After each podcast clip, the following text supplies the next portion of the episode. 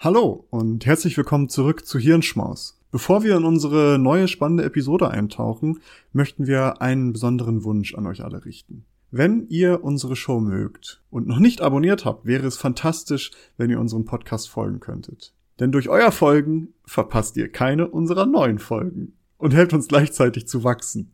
Es dauert nur einen Moment, aber bedeutet uns eine ganze Menge.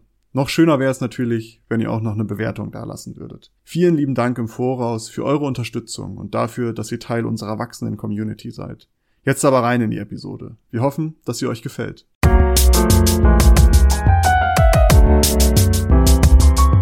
Hallo und herzlich willkommen zu einer neuen ganzen Folge des Klugschwätzer Podcasts. Wie jede Woche begrüßen euch als eure Konstanten in eurem Leben äh, auf der einen Seite Maurice und auf der anderen Seite ich, Nils. Schönen guten Tag. Hallo, hallo. Auch in dieser Folge wollen wir uns mit einem spannenden wissenschaftlichen Thema beschäftigen. Maurice hat uns mal wieder ein spannendes Thema vorbereitet und mitgebracht. Dementsprechend übergebe ich das Wort Ja. an dich, Maurice. Äh, vielleicht mal ganz kurz, ich habe nämlich gesehen, und wir hatten ja vorhin auch drüber gesprochen, ist, äh, neue Leute hören uns oder mehr Leute. Vielleicht dann nochmal ganz kurz einleiten, was machen wir hier eigentlich für alle, die, noch, die uns noch nie gehört haben oder jetzt ganz frisch gehört haben. Wir sind zwei Doktoranden beziehungsweise angehende Doktoranden aus dem Bereich IT, KI-Forschung und Wirtsch äh, Rechtswissenschaften, Datenschutzrecht und IT-Recht. Und äh, wir sprechen eigentlich wöchentlich über Wissenschaftsthemen. Der eine stellt dem anderen ein Thema vor. Aus ganz vielen Bereichen haben wir schon wissenschaftliche Themen gemacht, Bereiche, auf denen wir auch keine Experten sind, aber auch Bereiche, wo wir zu forschen, sage ich mal.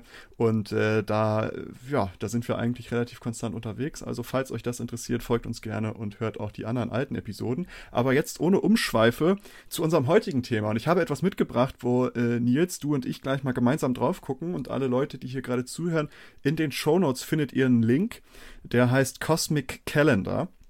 Und den würde ich jetzt gerne einmal besprechen. Wenn ihr Lust habt, guckt parallel mit rein. Ist sehr interessant, aber äh, ihr werdet es auch verstehen, wenn wir so einfach darüber sprechen, weil Damit auch vielleicht auch eine super Überleitung zum heutigen Sponsor. Ihr könnt nämlich bei AstroShop24 dieses Jahr einmal euch kostenlos die Karten legen lassen und euren Aszendenten und Deszendenten bestimmen lassen.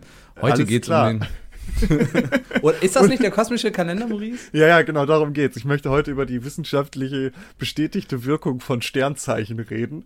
Ob Und denn Homöopathie. Jetzt, ob denn Zwilling und Skorpion gut zusammenpassen. Ja, das habe ich aber auch schon oft gehört. Und die Widder und Waage, das funktioniert auch nicht. Und Äh. Krebs, ganz ehrlich, mit Krebsen kann ich sowieso überhaupt nicht umgehen. Ey, das ist sowas, in, in, im Amiland ist das voll das Ding, ne? Das so. Das wird gerade riesig groß. Dass das auch Tarotkarten und so. Ich hatte letztens einen Moment, äh, da wurde ich ganz, ganz dumm angeguckt, ähm, als es ging dann so plötzlich, na, und was ist dein Sternzeichen? Und ich weiß es halt einfach nicht. Ich weiß, Maurice, also ich du weiß weißt es dein jetzt. Sternzeichen nicht. Ich weiß es jetzt, äh, weil dann wurde ein riesen Bist du noch Bohem- Widder?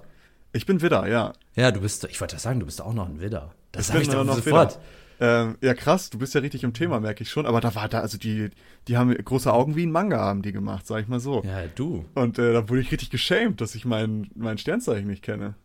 Du, auf der anderen Seite, jeder, der daran glaubt, mein Gott, glaubt bitte daran, ich möchte das gar Ja. nicht verteufeln. Ähm, es tut keinem weh. Ich persönlich glaube jetzt nicht an die Wirkungen davon. Aber darum soll es, glaube ich, heute gar nicht gehen. Ich habe da Nee. jetzt einfach mal das gehijackt hier, um einfach mal so eine kleine Kontroverse aufzumachen. Alles gut, dann hatten auch alle Leute jetzt Zeit, den Link zu suchen in den Shownotes, um halt mit parallel mit uns drauf zu suchen. Das war einfach perfekte Zeitüberleitung, sag ich mal. Und ein paar Leute haben wir auch einfach jetzt schon verloren. Das die sich gedacht haben, die machen sich witzig darüber.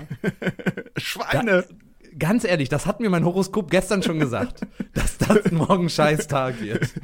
Sie werden morgen einen Podcast hören, der ihre Gefühle verletzen wird. ja, genau. Halten Sie sich fern. Ähm, aber so, jetzt aber den ganzen Schwachsinn zur Seite. Wir gucken uns den Cosmic Calendar an. Und was ist das eigentlich? Das ist im Grunde genommen äh, ein Kalender, also von Januar bis Dezember. Aber in diesem Kalender sind dann bestimmte Ereignisse eingezeichnet, die mit der Entstehung ja, des Universums, der, äh, der Planeten, des Menschen, des Lebens und so weiter zu tun hat. Und man sieht dann halt, wie lange es gedauert hat, bis sich was entwickelt hat und wann dann zum Beispiel auch wir Menschen entstanden sind. Also wenn wir ganz, ganz angucken, klar, der 1. Januar ist dann natürlich der Big Bang. Äh, Genau, der es Big ist ja im. Endeffekt der Anfang, also das alles, was es gibt, was uns bekannt ist an zeitlicher Abfolge, auf ein Jahr skaliert. Genau, richtig, das ist äh, gut beschrieben, auf ein Jahr skaliert. Und wenn wir dann halt im, am 1. Januar haben wir halt den Big Bang wo alles losging, große Explosion, die ersten Sterne entstehen und dann geht es halt so weiter, dass man dann äh, Februar, März, April breitet sich das dann aus und dann haben wir im Mai plötzlich den, die dünne Scheibe des, der Milchstraße entsteht so allmählich und dann geht es weiter und weiter. Im September dann erst, also schon ganz schön weit, äh, kommt dann so das Solarsystem, wie wir es momentan haben, entsteht dann oder ist entstanden.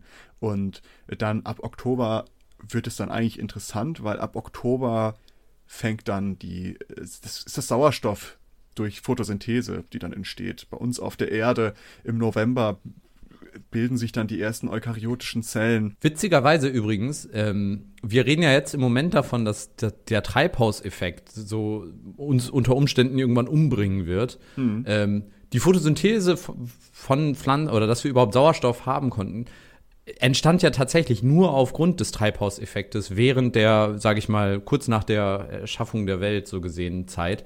Dadurch, dass sich nämlich die Erde aufgrund des Treibhauseffektes aus ja, minus x Grad auf etwas äh, mehr als, als 0 Grad erhitzt hat, war es überhaupt nur möglich, dass wir hier Sauerstoff haben. Also der Treibhauseffekt war am Anfang was Gutes für uns. Vielleicht wird das ja auch noch gut für uns diesmal, wer weiß. Ja. Hoffnung stirbt zuletzt, sagen wir es so. Genmutation und äh, wir, wir mögen es ab jetzt mit 50 Grad viel lieber als mit 30. Ja, ist, doch, ist doch alles möglich. Ich kriege bald eine Schwimmhäute und dann können wir auch schön durch die Weltmeere schippern. Aber, also im November entstehen dann diese ersten Einzeller, sehr simples Leben dann im Grunde genommen und dann im Dezember erst entsteht dann das, das mehrzellige Leben, sage ich mal. Und jetzt diesen, wenn wir uns jetzt nur den Monat Dezember angucken, wird es eigentlich interessant, weil erst im Monat Dezember finden wir dann ab dem 15. Dezember, wenn wir das jetzt auf diesen Monat skalieren, finden wir so die ersten Amphibienknochen oder sind die ersten Amphibien unterwegs wahrscheinlich.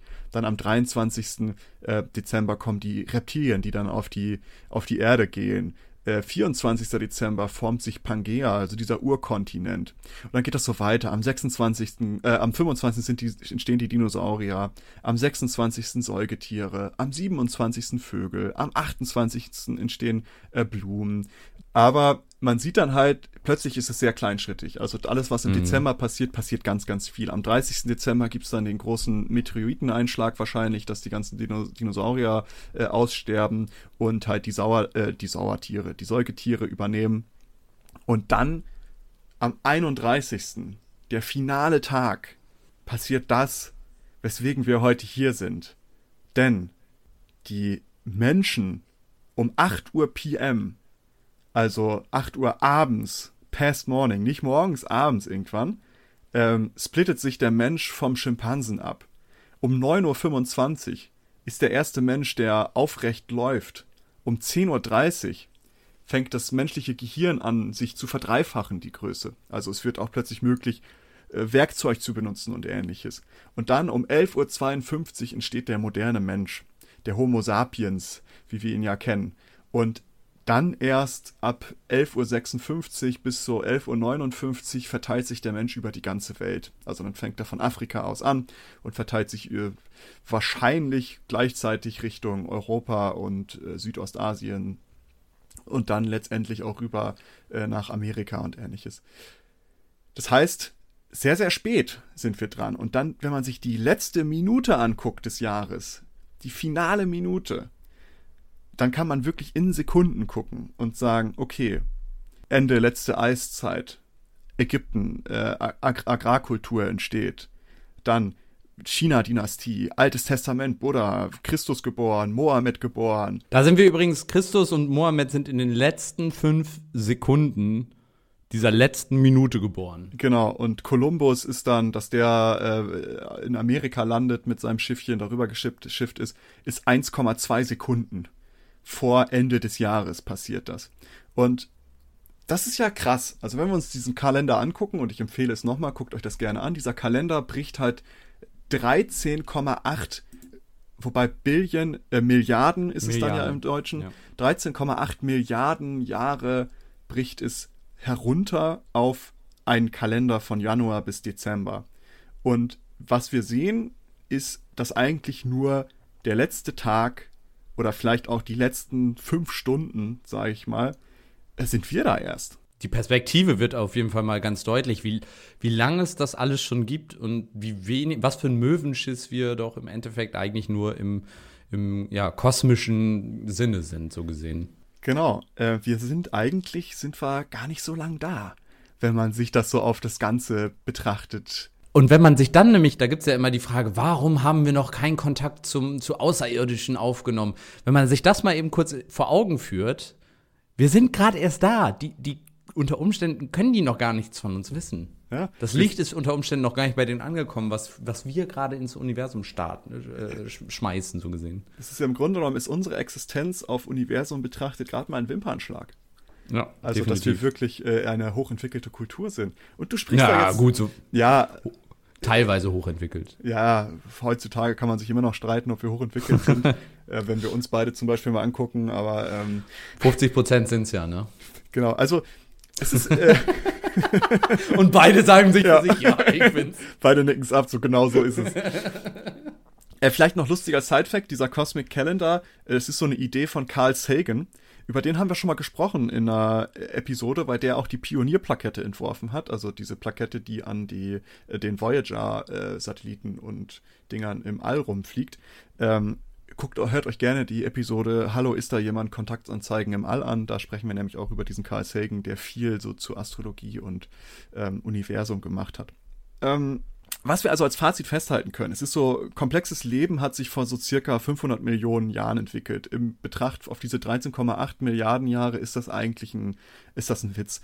Und dabei verlief diese Evolution nicht unbedingt linear. Also es ist geprägt von so explosionsartiger Entwicklung, aber auch abrupten Verschwinden, wenn wir uns diese Dinosaurier angucken, die dann plötzlich einfach weg waren. Ähm, und ebenso haben sich bestimmte Merkmale, also wie zum Beispiel Augen, Ohren, Flügel etc., äh, mehrmals unabhängig voneinander aufgrund von verschiedenen selektiven Drücken irgendwie so langsam entwickelt. Aber wie gesagt, nichtsdestotrotz nimmt das alles im Vergleich zum Bestehen des Kosmos relativ wenig Zeit an, äh, ein. Und wenn wir uns das jetzt nochmal nur auf die Erde angucken, die Erde ist circa 4,5 Milliarden Jahre alt und so intelligente Menschen, den Homo sapiens, gibt es erst seit circa ja, 400.000 Jahre. Und du hast gerade schon angesprochen, außerirdisches Leben. Und ich möchte heute im Grunde genommen über eine Hypothese sprechen, die du vielleicht kennst, vielleicht auch nicht. Ich fand sie sehr interessant. Ich bin da vor ein paar Monaten drüber gestolpert und habe gedacht, irgendwann mache ich dazu eine Episode. Und zwar die Sil Silurian-Hypothese. Hast du davon schon mal gehört, Nils? Keine Ahnung, ist das die, die besagt, dass eigentlich alle anderen schon tot sind? Nee, okay. wo, wobei, äh, vielleicht schon, aber äh, ich glaube, äh, wir sprechen über was anderes. Aber dann ist ja gut, wenn du es noch nicht kennst. Denn wir haben es bis jetzt ja so gemacht, wie wir auch in unserer Episode äh, Hallo, ist da jemand Kontakt, Kontaktanzeigen im All besprochen haben. Wenn wir so nach anderem intelligenten Leben gesucht haben, haben wir ans All geguckt. Also wir haben versucht, da irgendwelche Signale zu finden oder irgendwelche Kontaktaufnahmen versucht, dass wir da jemanden finden, der da unterwegs ist, irgendeine Spezies. Ähm, aber wir waren eigentlich bis dato recht unerfolgreich, was das angeht. Soweit wir wissen, ist die, ist die Erde eigentlich der einzige recht, Ort. Recht unerfolgreich. auch, auch eine nette Beschreibung. Ich, mit dem Abnehmen war ich in den letzten Wochen auch eher recht unerfolgreich. Ich habe drei Kilo zugenommen. Recht unerfolgreich. Recht unerfolgreich. Hey, wir sind, wir, ist diplomatisch ausgedrückt.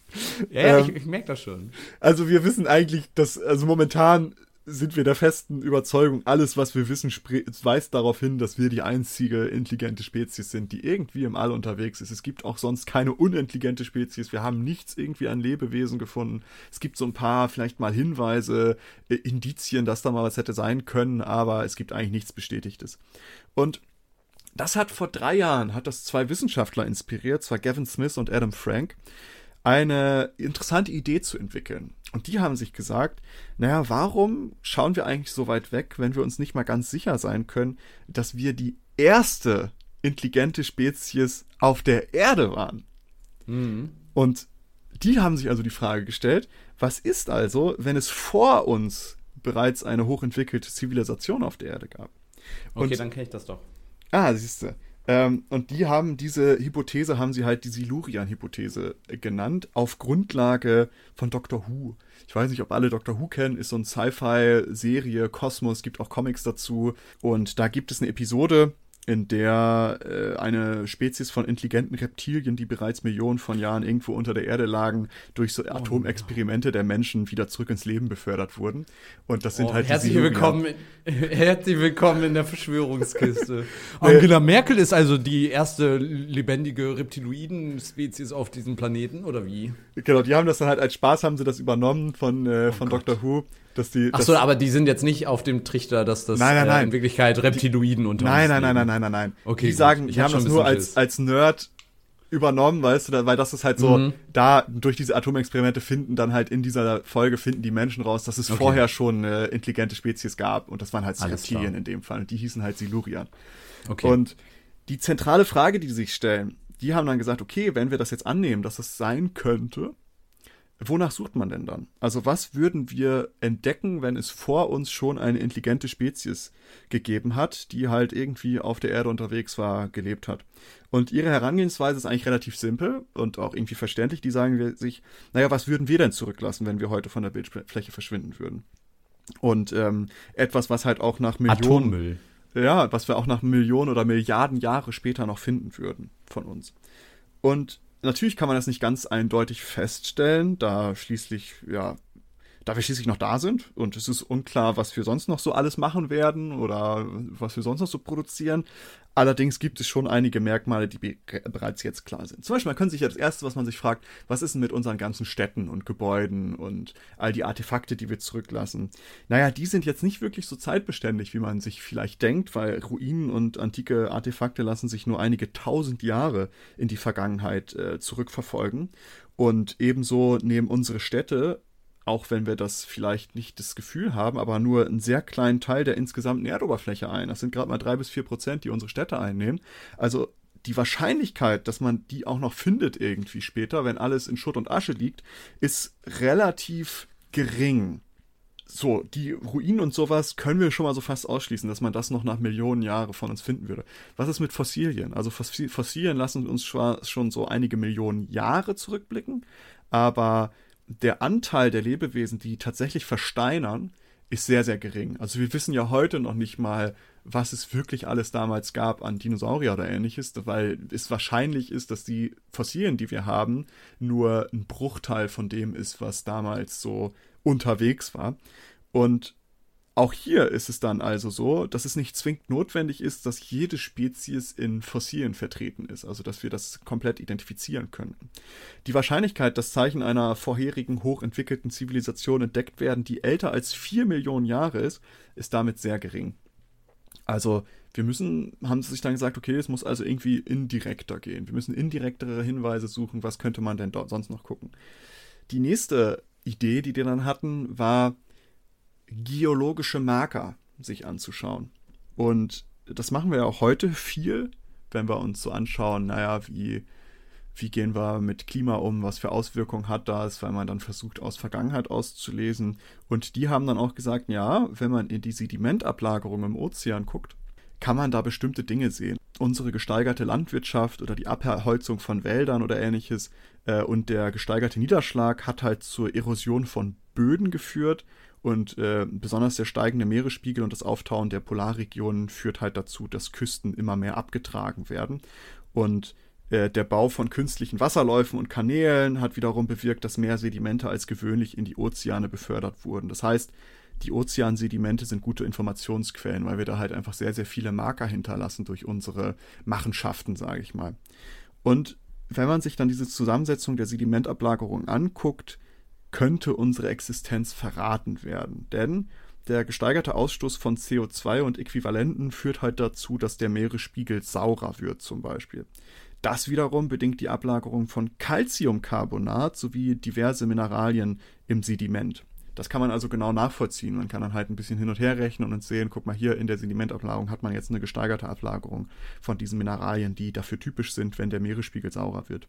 Und auch der vermehrte Abbau und die Nutzung von Metallen, also zum Beispiel sowas wie Blei, Chrom, Platin, Gold oder sowas, womit wir auch viel zu tun haben, äh, führt auch dazu, dass mehr von diesen Metallen in die Ozeane gespült werden, die sich dann ja auch in den Sedimenten zeigen. Also auch das könnte ein Marker sein, um zu zeigen, ja, das übersteigt das natürliche Vorhandensein von diesen Metallen oder von diesen Edelmetallen, Schwermetallen. das äh, spricht schon dafür, dass jemand das wirklich abgebaut hat oder genutzt hat oder in irgendeiner Art und Weise verwertet hat. Was man auch sehen könnte noch daneben, ist die ähm, nicht natürlichen synthetischen Materialien. Also ob man sowas vielleicht in, ähm, in Sedimenten finden könnte. Weil wir Menschen haben ja durchaus einige synthetische Materialien erfunden, die eine recht lange Halbwertszeit haben. Äh, ich meine, das Atommüll.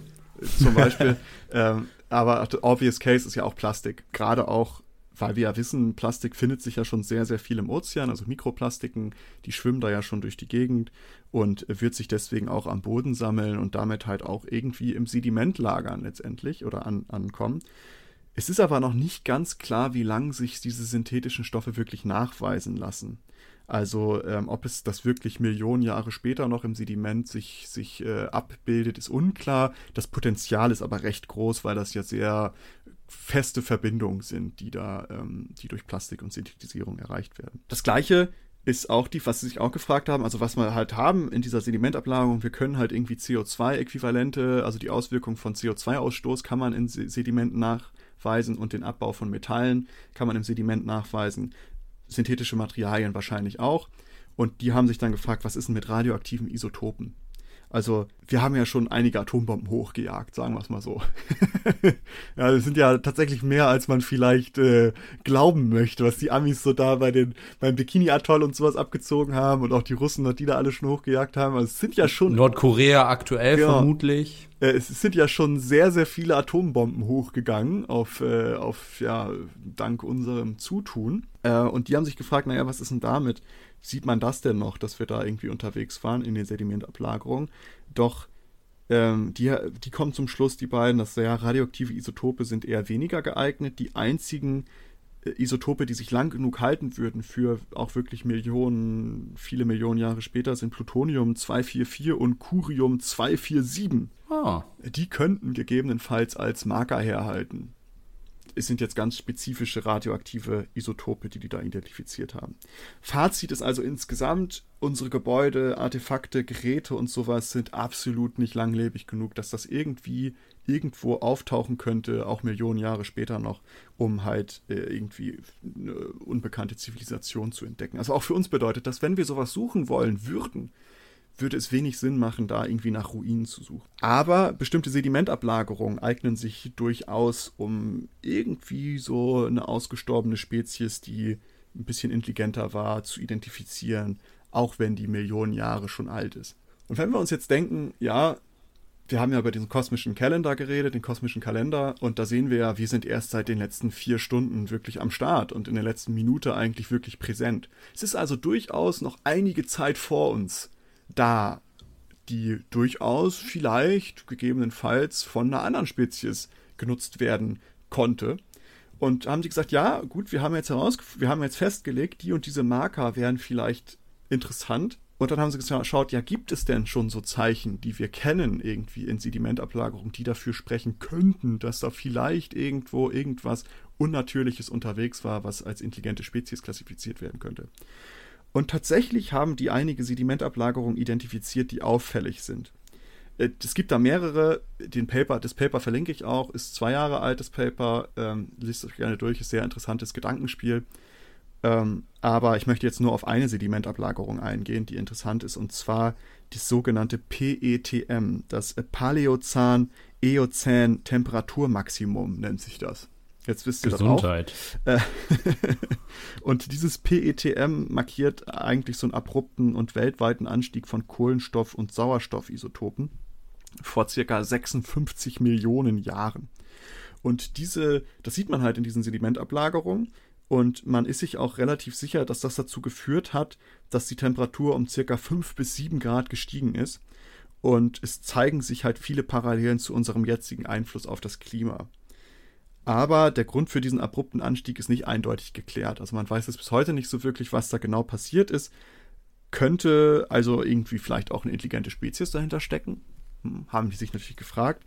Ist äh, aber eher weniger. Also es ist eher unwahrscheinlich, dass das irgendeine andere Spezies ist, denn zu dieser gleichen Zeit, wie dieses PETM da gefunden wurde, was das markiert, ähm, fanden wahrscheinlich auch signifikante tektonische und vulkanische Aktivitäten statt, die wahrscheinlich dazu geführt haben könnten, dass große Mengen an CO2 und Äquivalenten durch hervortretendes Magma oder ähnliches halt freigesetzt wurden.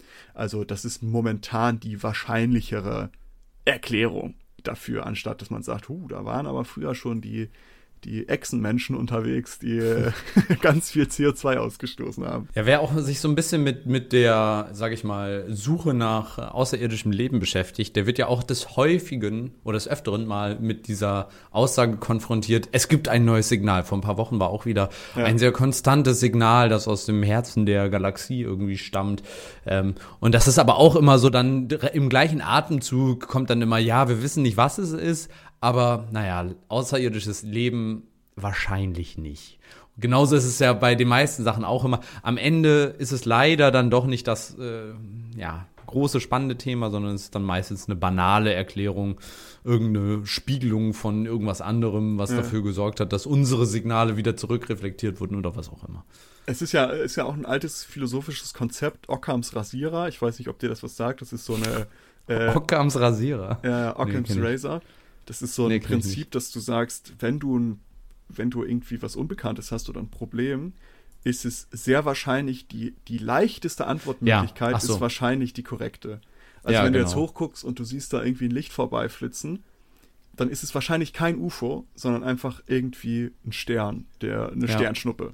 Ein so. Stern, der mal eben vorbei saust. User in Bold macht und einfach mal kurz eine Runde ja. rennt. Äh, nee, also das einfach eine Sternschnuppe ist, sage ich jetzt mal. Also das, ja. was die, wahrscheinlich ist die leichteste und wahrscheinlichste Antwort, ist wahrscheinlich auch die richtige. Ist aber auch so ein Lebenstipp im Endeffekt, weil wie oft befindet man sich in irgendwelchen äh, Overthinking-Situationen oder viele Menschen befinden sich ja in solchen Overthinking-Situationen und malen sich im Kopf die größten Geschichten aus und die kompliziertesten Hergänge. Ähm, ja, aber was ist, wenn die andere Person dies und das und jenes denkt und dann das passiert und dann dieser Fall eintritt und dann passiert genau diese schlimme Situation? Klar, potenziell theoretisch möglich, aber eher das Unwahrscheinlichste. Wahrscheinlicher ist, dass das und das passiert und nichts Schlimmes passiert. Und das ist ja so eine Sache, das, das gilt für, für fast alles. Ja. Lieber das wahrscheinlich von dem Wahrscheinlichen ausgehen, als sich da Gedanken über die ja, sehr abwegigen Grenzfälle zu machen. Da kriege ich direkt Flashbacks in die Teenie-Jahre, weißt du, wo man so abends im Bett lag und dachte, oh, wenn man irgendwie so sein, erst, sein erstes Mädel Sie hatte. hat mich auf gelesen gelassen genau, und nicht geantwortet. Genau. Und stell dir vor, ich würde jetzt das und das sagen und äh, keine Ahnung, weißt du, diese, ja. was man früher dann irgendwie als, ähm, als pubertierender Bub so sich gedacht hat. Ja, stimmt, das war nur in der Teenie-Zeit so, ja. Naja, heute ist es natürlich ganz anders. heute streng rational, gar keine Emotionen mehr, gar kein Gedankenkino. Ach so, nee, ich meinte eher, heutzutage schreibt man noch mit Menschen, hat man noch Kontakt zu anderen Menschen? Du bist mein einziger menschlicher Kontakt. Ah, das ist schön. Ich habe auch nur mit KIs so einen Kontakt. äh, wir schweifen wieder ab, aber im Grunde genommen ist auch das Ergebnis des Papers letztendlich, dass die sagen, naja, es konnten jetzt keine Marker gefunden werden, die dieser ja, diesen Markern halt entsprechen, die, die die vorher identifiziert haben in ihrem Paper. Es gibt also gar keinen konkreten Hinweis darauf, dass es irgendwie eine vorherige Zivilisation gegeben hat, die ungefähr so war wie wir oder vor uns da war. Darum sagen die auch letztendlich, naja, diese Hypothese, diese Silurian-Hypothese sollte nicht als wahrscheinlich angesehen werden, weil auch Ockhams Rasierer, ne, es ist eher unwahrscheinlich, dass es tatsächlich da war. Ähm, und es macht halt keinen Sinn zu sagen, nur weil es keine andere plausible Erklärung für irgendein Phänomen gibt, ist jetzt die Silurian-Hypothese bestätigt darum sind auch wilde Spekulationen halt nicht angebracht. Sagen die auch ganz klar, es ist halt eher so ein Gedankenspiel. Was sie aber doch sagen, trotzdem sagen, ist, naja, nichtsdestotrotz sollte diese Hypothese bei der Auswertung von Sedimentschichten oder ähnliches immer nochmal trotzdem im Hinterkopf behalten werden, weil nur weil sie nicht wahrscheinlich ist oder nicht die wahrscheinlichste Hypothese ist, bedeutet das ja nicht, dass sie zwangsläufig nicht wahr sein muss. Nur, dass sie mit hoher Wahrscheinlichkeit nicht wahr ist. Also vielleicht kann man auch aktiv vielleicht doch nochmal drauf gucken, ob das vielleicht irgendwie mit dieser Hypothese in Zusammenhang hängen könnte und vielleicht auch weiter über diese Idee nachdenken, weil die sagen ja jetzt auch, naja, mit unserem Paper haben wir jetzt nur untersucht, was, was wir im Grunde genommen hinterlassen würden. Aber das ist ja nur ein individueller Weg, wie eine intelligente Spezies sich verhalten würde. Und es heißt ja nicht, dass eine Spezies, die vorher unterwegs war, sich genauso verhält. Also, dass die genau den gleichen Scheiß abziehen wie wir. Vielleicht haben die einen ganz anderen Scheiß abgezogen, worauf wir noch gar nicht gekommen sind und hoffentlich vielleicht auch nie kommen werden, wer weiß. Offensichtlich haben sie ja irgendwas verbockt am Ende. Oder ja. sich kollektiv für den Suizid entschieden. Oder so. Ähm, naja, aber sie sagen ja, okay, es gibt verschiedene Möglichkeiten, sich als Zivilisation zu verhalten. Es das heißt ja nicht nur, dass wir solche Marker hinterlassen würden, dass auch andere das machen würden. Das heißt, es könnte auch andere Möglichkeiten geben, vielleicht als Zivilisation unterwegs zu sein. Und ähm, was die auch sagen, was auch ein interessanter Punkt ist, dass sie sagen, naja, je länger so eine Zivilisation besteht, umso wahrscheinlicher ist es, dass sie immer weniger CO2 ausstößt, weil wenn wir uns jetzt unseren Fall angucken, ist es ja so, irgendwann kommt man ja zwangsläufig an so einen Punkt, wo man gezwungenermaßen seinen CO2-Ausstoß irgendwie minimieren muss oder halt runterfahren muss. Und die sagen dann auch, es könnte natürlich auch sein, dass eine Zivilisation sich genauso verhalten hat wie wir, die, die Kurve aber ge gekratzt hat, wenig CO2 ausgestoßen hat, deswegen diese Sedimentablagerungen gar nicht mehr da sind, weil sie noch sehr lange existiert haben und dann irgendeinen anderen Scheiß verbockt haben. Darum sagen sie, hey, diese Hypothese ist wahrscheinlich kein No-Biggie, aber vielleicht denken wir mal drüber nach, vielleicht gucken wir auch mal, ob es da irgendwelche Zeichen zu gibt. Ganz verwerfen sollten wir sie nicht, aber vielleicht ist es trotzdem interessant, da mal drüber nachzudecken und die irgendwie auch im Hinterkopf zu behalten. Eine Sache dabei ist mir noch, die mir immer Schwierigkeiten so gesehen, also in der, in der Herangehensweise irgendwie ein bisschen schwierig fällt, ist nämlich die, dass wir immer davon ausgehen, dass es eine, ich nenne es mal humanoide Intelligenz gewesen sein muss. Also im Sinne von, äh, sowas wie wir tatsächlich, menschlich ja. wie wir. Und das geht mir nämlich, äh, also wie die, der Ursprung dieser, dieser, dieses Zweifels stammt nämlich aus meiner KI-Forschungsgeschichte, weil für Artificial General Intelligence wird halt immer dieser Weg gegangen, so gesehen menschliche Lernkonzepte zu replizieren und zu versuchen, die auch auf KI anzuwenden. Und niemand sagt, also es ist bisher das Beste, was wir bisher kennen, aber niemand sagt, dass das wirklich der beste Weg ist. Auf der anderen Seite natürlich wissenschaftlich gesehen natürlich der sinnvollste Weg, erstmal den Weg zu gehen, den man kennt. Aber auf der anderen Seite, wer sagt, dass vorherige Intelligenzen oder andere Intelligenzen genauso sind wie wir? Ein Beispiel für besonders intelligente Lebewesen sind ja äh, Oktopusse von denen wir bis heute ja, also wir wissen ja sehr viel, aber die Funktionsweise oder die Denkweise oder all das scheint ja doch deutlich komplexer zu sein, als wir das lange Zeit auch angenommen haben. Und die Intelligenz dieser ähm, Lebewesen scheint ja auch sich ein, zumindest ein Stück weit von der menschlichen Intelligenz zu unterscheiden. Und das sind Lebewesen, die zur gleichen Zeit wie wir leben. Niemand sagt uns, dass vielleicht sind die sogar klüger als wir. Ja. Nur checken wir das unter Umständen nicht. Ähm, also in ihren Denk- ja, Gedankenkonzepten, sage ich mal. Und wir können es nur nicht verstehen, weil wir vielleicht zu dumm sind, das zu verstehen. Erklär mal einem Hund äh, äh, irgendwas und wenn du dann seine Gedanken verstehen würdest oder ihre, dann würde der Hund eventuell denken, was macht der dumme Mensch da? Warum ist der Sachen in Plastik eingeschweißt oder irgendwie sowas? Und dabei ist der Hund halt dumm und weiß nicht, dass das dadurch viel länger hält oder irgendwie sowas. Ja. Also eventuell gibt es ja, gab es Intelligenz vorher, die einfach ganz anders war. Es ist ja auch das Interessante so an menschlicher Fantasie. Wir können uns ja alles vorstellen, aber sobald es an diese Grundlagen geht, also was ist das, was können wir uns anderes vorstellen als Zeit? Was können wir uns anderes vorstellen als Raum? Was können ja. wir uns anderes vorstellen als halt unsere kognitive äh, ja, Was wir schon mal grundlegend erfahren haben, so ja. gesehen. Also wir können uns ja alles verschiedene Dinge, so einen Drachen können wir uns vorstellen, das haben wir irgendwann mal ein Reptil gesehen und dachten, boah, wäre das cool, so eine Eidechse, wenn das jetzt riesengroß wäre und Flügel hätte, so, wow. Weißt du, ja. also wir können uns ganz vieles vorstellen, aber sobald es ans Eingemachte geht, wird es ja schwierig. Und das haben wir ja auch schon mal drüber gesprochen, als wir über die, ähm, über die Aliensuche gesprochen haben, über extraterrestrial äh, intelligent life, haben wir auch gesagt, naja, wer sagt denn, dass wir die überhaupt wahrnehmen können? Also wer sagt, dass die überhaupt unseren physikalischen Regeln entsprechen? Oder unseren. Ja gut, aber das ist ja, das ist ja nicht, die sind ja nicht durch uns definiert, sondern durch die, die Welt, in der wir leben, sind ja die physikalischen Gesetze. Ja, ja, genau. Da, da kommen wir, wir können ja halt einfach, also solche Dinge können wir uns nicht vorstellen, dass es irgendwas gibt, ja. was nicht so ist wie wir im Grundleben. Achso, du meinst, dass, dass äh, so gesehen ein, ein ein Wesen gibt, was mehr wahrnimmt als wir. Also oder ganz Sachen anders. also ja, weißt ja, du, auch genau. ganz anders sich materialisiert oder was auch immer. Weißt du, es sind jetzt natürlich mhm. ganze harte Gedankenspiele, die überhaupt gar keinen Bezug mehr zur Realität haben. Aber es sind ja die es ist ja das, was wir bemerken. Also wir können uns das nicht vorstellen, dass es irgendwie eine intelligente Spezies ist, gibt, die anders kognitiv unterwegs sind wie wir und ganz mhm. anders äh, Sinne hat. Also kannst du dir noch einen anderen Sinn überlegen? Nö. Ja, oder stell dir mal vor, du hättest Augen auf den Füßen. Das wäre praktisch. Naja, zusätzlich zu deinen schon bestehenden Augen. Wie würde dein Gehirn das dann verarbeiten? Ja, ich, ich meine, setzt es das dann auch zu einem Bild zusammen? Also so gesehen. Also das sind ja alles so Sachen voll. Also, äh, oder habt mal acht Augen wie eine, wie eine Spinne. Ja, das wäre spooky. Ja, aber das ist, ist, ja, ist ja genau das. Wir können uns das Oder gar Infrarot, nicht. Infrarotsicht. So Facettenaugen wie so eine Fliege. Das heißt ja, ja. wie ist das nochmal, die Fliege von Langelan. Das ist eine schöne kleine Kurzgeschichte, wo so ein Forscher sich selber in eine Fliege verwandelt. Ähm, wir schweifen schon wieder ein wenig ja, ab. Ja, wir schweifen schon wieder ab. Was ja im Grunde genommen äh, habe ich auch gar nicht mehr so viel zu, dazu zu erzählen. Das war einfach nur eine Hypothese.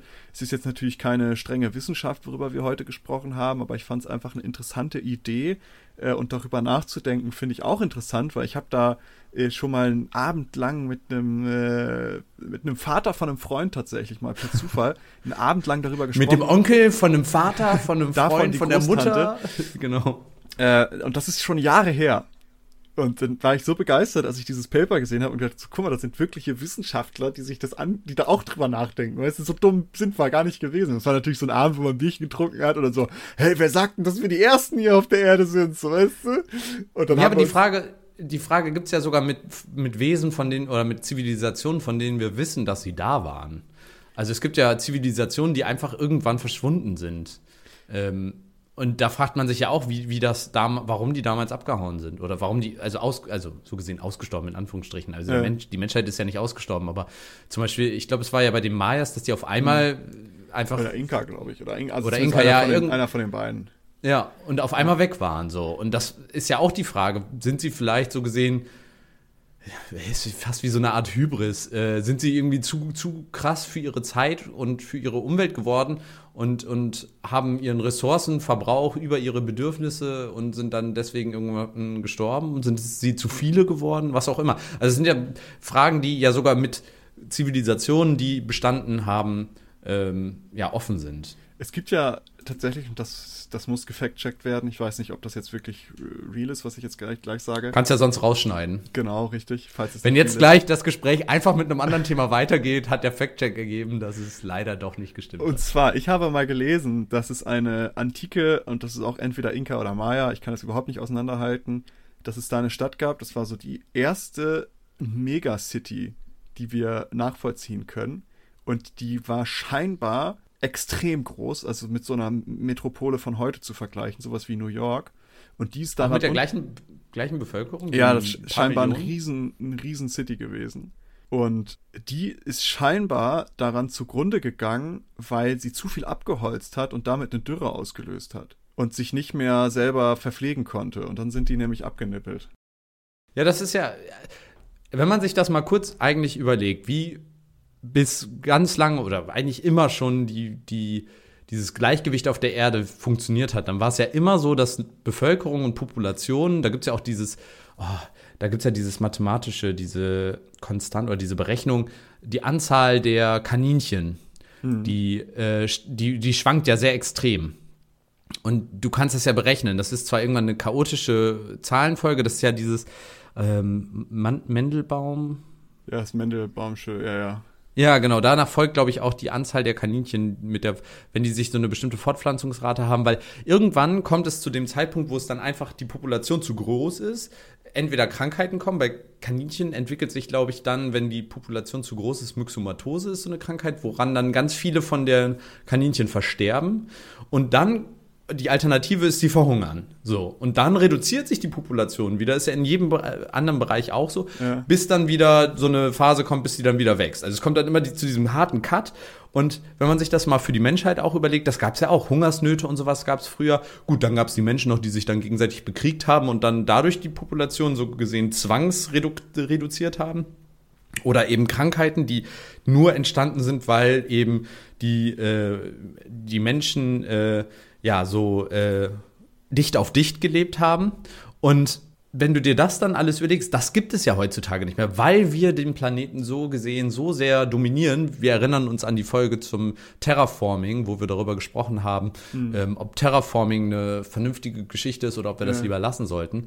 Und das ist ja so gesehen das Gleiche. Wir haben, wir sind im Moment an dem Punkt, an dem wir so gesehen unsere, ähm, ja, unsere Welt dadurch, dass wir unsere Überpopulation dadurch kompensieren, dass wir eben so eine, einen Aderlass für den Planeten machen. Wir beuten den so sehr aus, dass am Ende unter Umständen ja dann doch irgendwann dieser Cut kommt, an dem ganz viele Menschen sterben werden. Wie zum Beispiel durch Krankheiten, wie wir sie jetzt vielleicht mit der Pandemie sehen, Corona, durch das enge Zusammenleben von Wildtieren und Menschen auf dicht auf dicht, kommen einfach Krankheiten, auf denen, äh, also auf die wir noch nicht vorbereitet sind.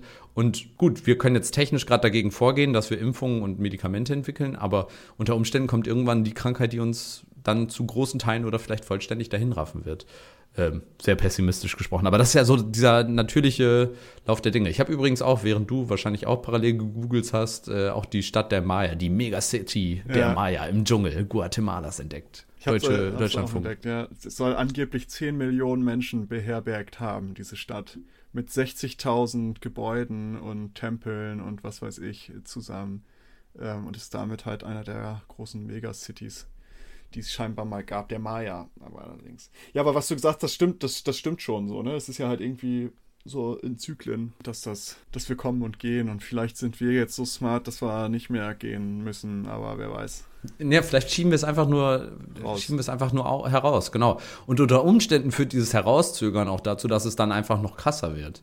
Weil, wenn du überlegst, es ist ja dann, ja, aber die Viren zum Beispiel sind ja auch im Endeffekt nur Sachen, die sich anpassen. So, unser Körper theoretisch passt sich ja nicht an die Viren an. Wir werden ja nicht immuner gegen die Viren an sich, sondern wir erfinden Hilfsmittel, die uns dazu helfen, dass wir immuner werden. Zum Beispiel Impfungen. So, unser Immunsystem ist natürlich nach wie vor krass, aber unter Umständen kommt aber irgendwann dann halt so ein Virus, der so krass ist, dass wir selbst mit einem, äh, mit einem Hilfsmittel nichts mehr dagegen machen können. Und dann ist halt wirklich Sense. So, dann ist äh, dann war es das für uns. Dann sind die fünf Minuten Glory, die wir im kosmischen Kalender für uns äh, beansprucht haben, sind dann halt vorbei.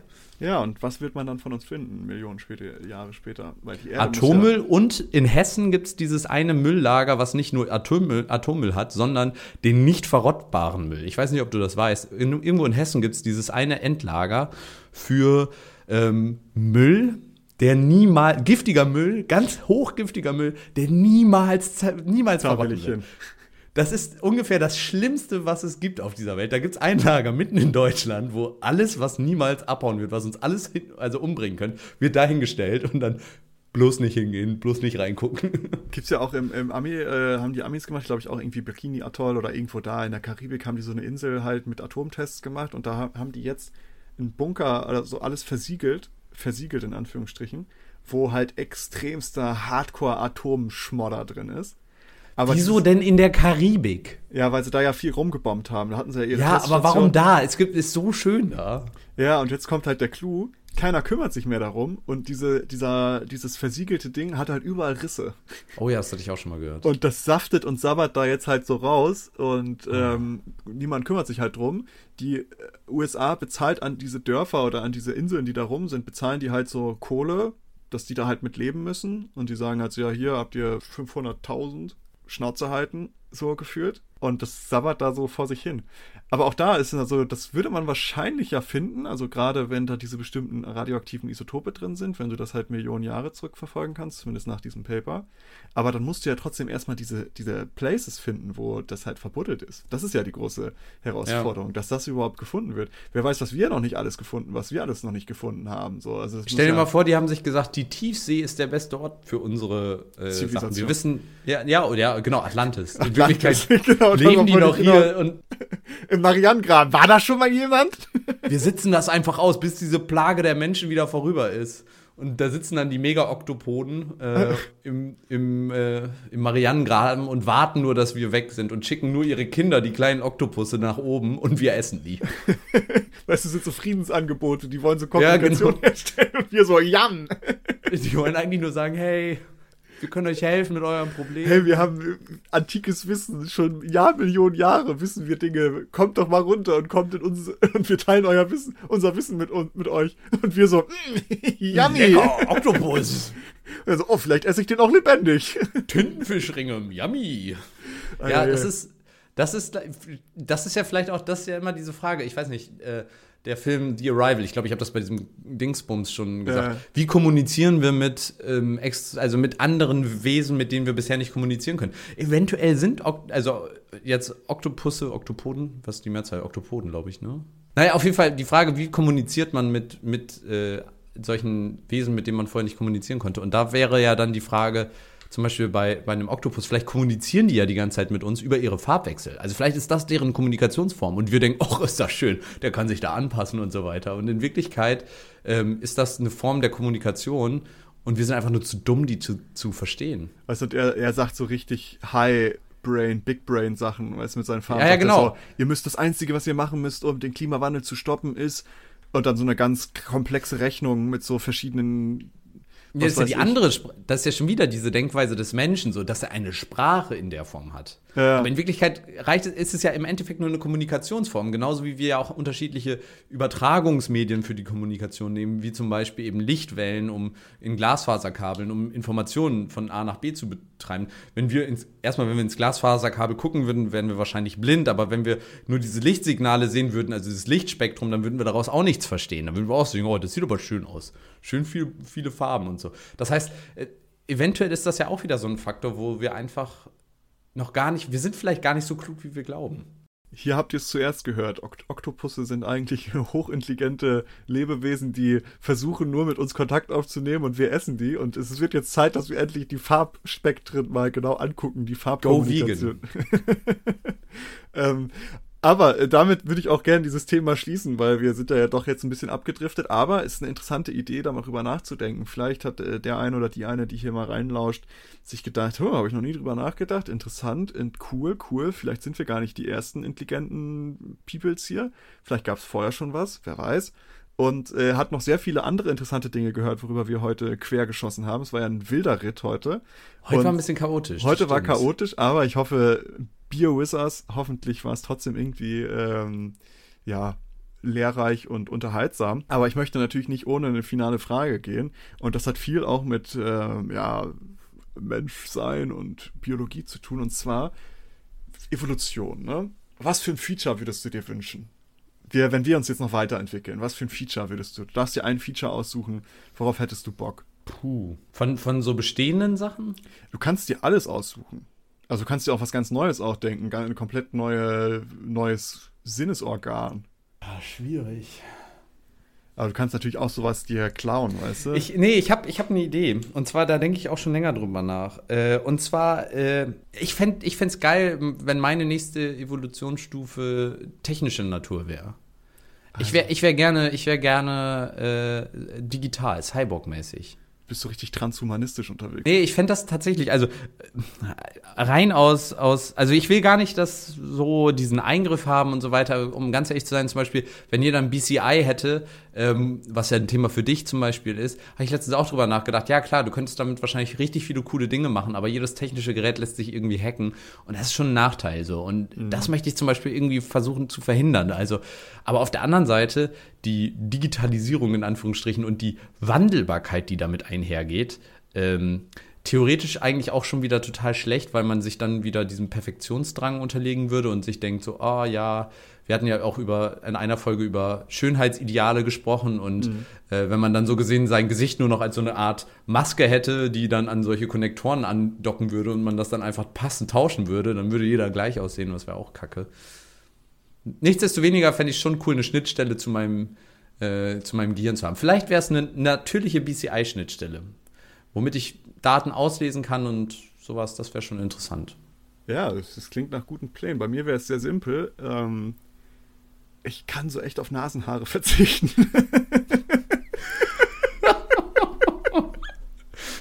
Ey, ich hab's, äh, irgendwie, manchmal nerven die mich so. Also, die, äh, sonst bin ich voll cool mit, mit meinem menschlichen Dasein, muss ich sagen. Also ich fühle mich wohl. Ich hab, Dabei bist du, dabei bist du so verkorkst. du, du, wollte ich gerade sagen, nur ein funktionierendes Ohr und so, aber ich bin trotzdem happy. Das Einzige, was ich mir wünschen würde, dass wir einfach die scheiß Nasenhaare sein lassen können. Oh wow, jetzt, jetzt klingt das so, als würde ich das ernst meinen und würde dich einfach nur beleidigen, so, aber das meine ich sogar nicht. Aber ja, aber nee, sonst immer nur gut. privat. Äh, ja gut, aber Nasenhaare haben ja auch einen, haben ja auch einen sinnvollen, also die, die sind ja evolutionär. Ich, ich, ich nehme den, den dreckigen, den dreckigen. Nee, du willst Smog. dann also, du bräuchtest im Endeffekt eine alternative Nase, so mit, weiß ich nicht, mit Klappen. Das wäre cool. Oder so eine Voldemort-Nase, wo einfach nur so zwei Löcher im Gesicht sind. Ja, aber stell mal vor, so eine Nase wie so ein Seehund. Die können ja cool. die Nasenflügel zumachen und dann ist die Nase für, für euch, ihr seht das nicht, Maurice äh, wackelt hier gerade mit seinen Nasenflügeln. Mein Nüstern meinen Nüstern. Ja, aber dann könntest du einfach so dicht machen. Wenn du dann durch einen Sandsturm, die ja bald wahrscheinlich verstärkt auftreten werden, wenn alles verwüstet, äh, dann könntest du einfach die Nase dicht machen. Das wäre cool. Ja, das wäre so meine Evolution. Einfach Nasenhaare verlieren, weil die, die ja. kitzeln mich immer so, weißt du? Ich hasse das so. Kitzelt das die so kitzeln dich? Ja, Mann. Das ist schrecklich. Vielleicht habe ich auch so ganz äh, extreme Nasenhaare, wer weiß. Gar kein Bart in Wirklichkeit. Das, ist, das, das sind einfach Nasenhaare, die so runterwuchern. Wie so Efeuranken. ja, das kann auch wohl sein. Naja, in dem Sinn würde ich sagen, äh, haben wir es heute auch wieder geschafft. Maurice, vielen Dank für deine, deine Präparation dieser, äh, dieser spannenden Folge. Gern, gern. Vielen Dank für alle, die sich die, das, die heutige chaotische Folge bis hierhin angehört haben. Wir haben ja, Maurice, du hast es eingangs ja schon gesagt, wir, sind, wir haben festgestellt, wir haben mehr ZuhörerInnen als sonst in letzter Zeit oder in den letzten Monaten. Und vor allen Dingen wissen wir, dass viele aus unserem Freundeskreis nicht mehr zuhören.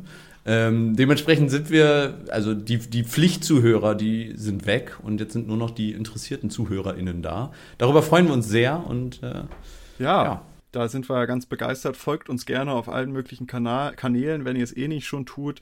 Äh, bei äh, Twitter posten wir immer sehr viele interessante Science-Sachen und bei Insta bleibt ihr so äh, up to date und ähm, ja, folgt uns.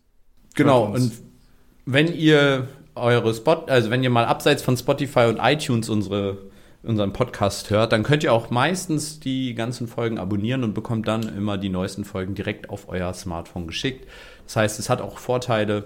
Ähm, mittlerweile sind die zwar auch ganz gut, aber meistens habt ihr da noch ein paar mehr Features, wie zum Beispiel eben die Timestamps, die wir in unsere, in unsere Videos, schon in unsere Podcasts reinhauen.